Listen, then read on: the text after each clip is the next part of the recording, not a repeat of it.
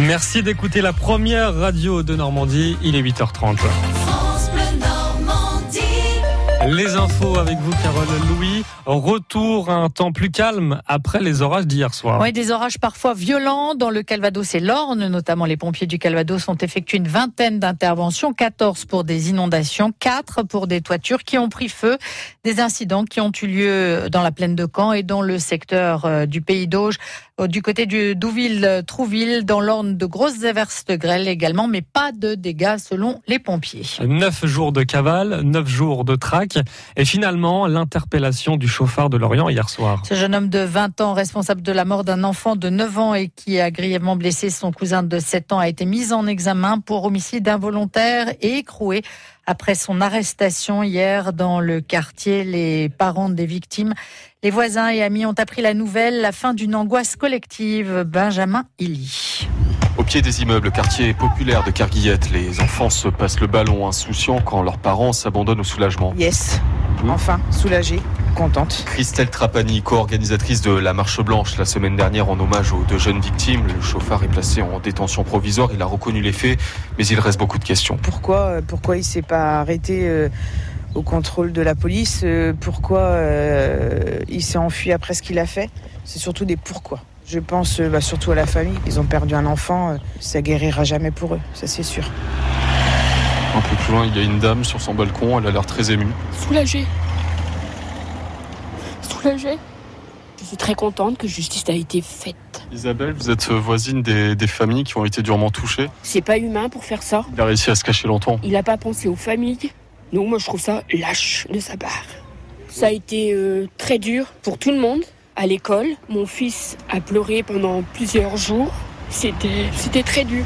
Et j'espère que les 10 ans, il les prendra. C'est ce qu'il mérite. 10 ans de prison, c'est bien la peine encourue par le conducteur du véhicule. L'enquête se poursuit pour savoir de quelles aides ou complicités il a pu bénéficier pour échapper à la police pendant 9 jours. Benjamin Illy. À quand la fin attendue aujourd'hui du procès de deux frères devant les assises du Calvados, poursuivi pour le meurtre en 2016 d'un maraîcher de Luxe-sur-Mer? Et pour dissimulation de preuves. Le verdict est attendu d'ici à ce soir. Dans l'Orne, à Moulins, la marche à un centre d'accueil pour handicapés évacué hier soir. Oui, c'est la conséquence d'un feu de cuisine à la maison Personnage. Les 31 occupants de la maison ont été évacués. Le temps pour 21 pompiers de circonscrire le sinistre. Les enfants ont pu regagner leur chambre peu après. On ne connaît pas l'origine du sinistre.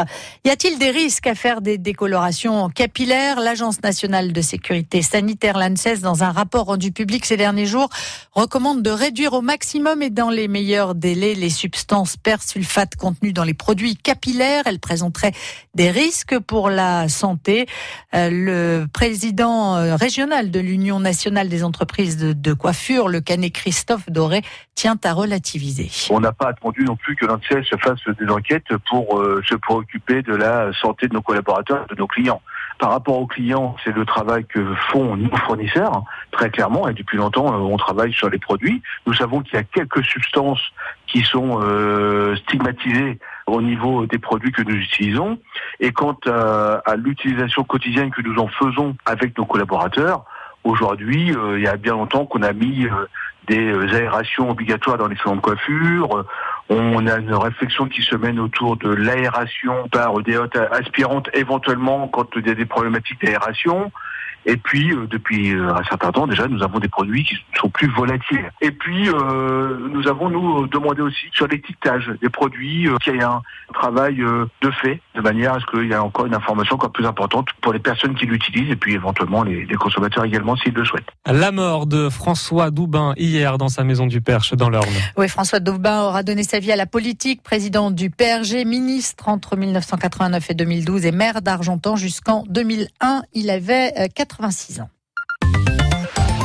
8h35 sur France Bleu. Promouvoir et sauvegarder le parler normand. Ah, C'est l'objectif de la convention qui vient d'être signée entre la région et la Fédération des associations pour la langue normande. Un plan d'action va être mis en œuvre dans les mois qui viennent pour encourager les Normands à apprendre et pratiquer leur patois. Dix associations s'intéressent de près au sujet, Marianne Yotis. À l'aimer, l'une de ces associations, certains parlent le normand depuis qu'ils sont tout petits. Pour Michel Fichet, c'était uniquement le patois en dehors de l'école. Chez moi, on ne parlait pas le français, on parlait le normand. Donc à l'école, on parlait français et aussi au catéchisme. Autrement, jamais on ne parlait euh, français. Même dans la, commune, avec les copains, avec les gens autour, c'était toujours le normand qui fonctionnait. Par exemple, moi j'ai été élevé par mon arrière-grand-mère et ma grand-mère. Mon arrière-grand-mère ne parlait pas un mot de français. Ma grand-mère parlait le français quand on l'a forcé. Mais autrement, jamais. Le normand est surtout présent dans le pays de Caux et la Manche. Nicole Bouvet-Laurent, qui venait en vacances dans le Cotentin, a appris à le parler sur place. J'ai vécu dans le Calvados et dans le Calvados, j'ai pas parlé patois. Mais par contre, dès qu'on allait en vacances, qu'on arrivait dans la Manche, mes parents parlaient patois avec leurs amis, bien entendu. Et nous, les gamins, les gamines, plus exactement, nous, on écoutait et donc on parlait patois avec mes cousines, j'ai parlé patois. Philippe Signardou est un Parisien venu s'installer dans la région. C'est au cours de sa carrière qu'il a découvert le normand. Plus tard, il a créé l'association L'Aimé pour en faire la promotion. J'ai été confronté à des parlers différents parce que j'ai travaillé dans le pays de Caux où on parlait un patois finalement assez proche de ce qu'on rencontre ailleurs. Quand je me suis marié, il se trouve que la grand-mère de mon épouse patoisait beaucoup et ça m'a donné envie d'en savoir plus. Et quand j'ai été à la retraite, je me suis impliqué un petit peu plus et puis ça m'a donné envie de continuer. À 40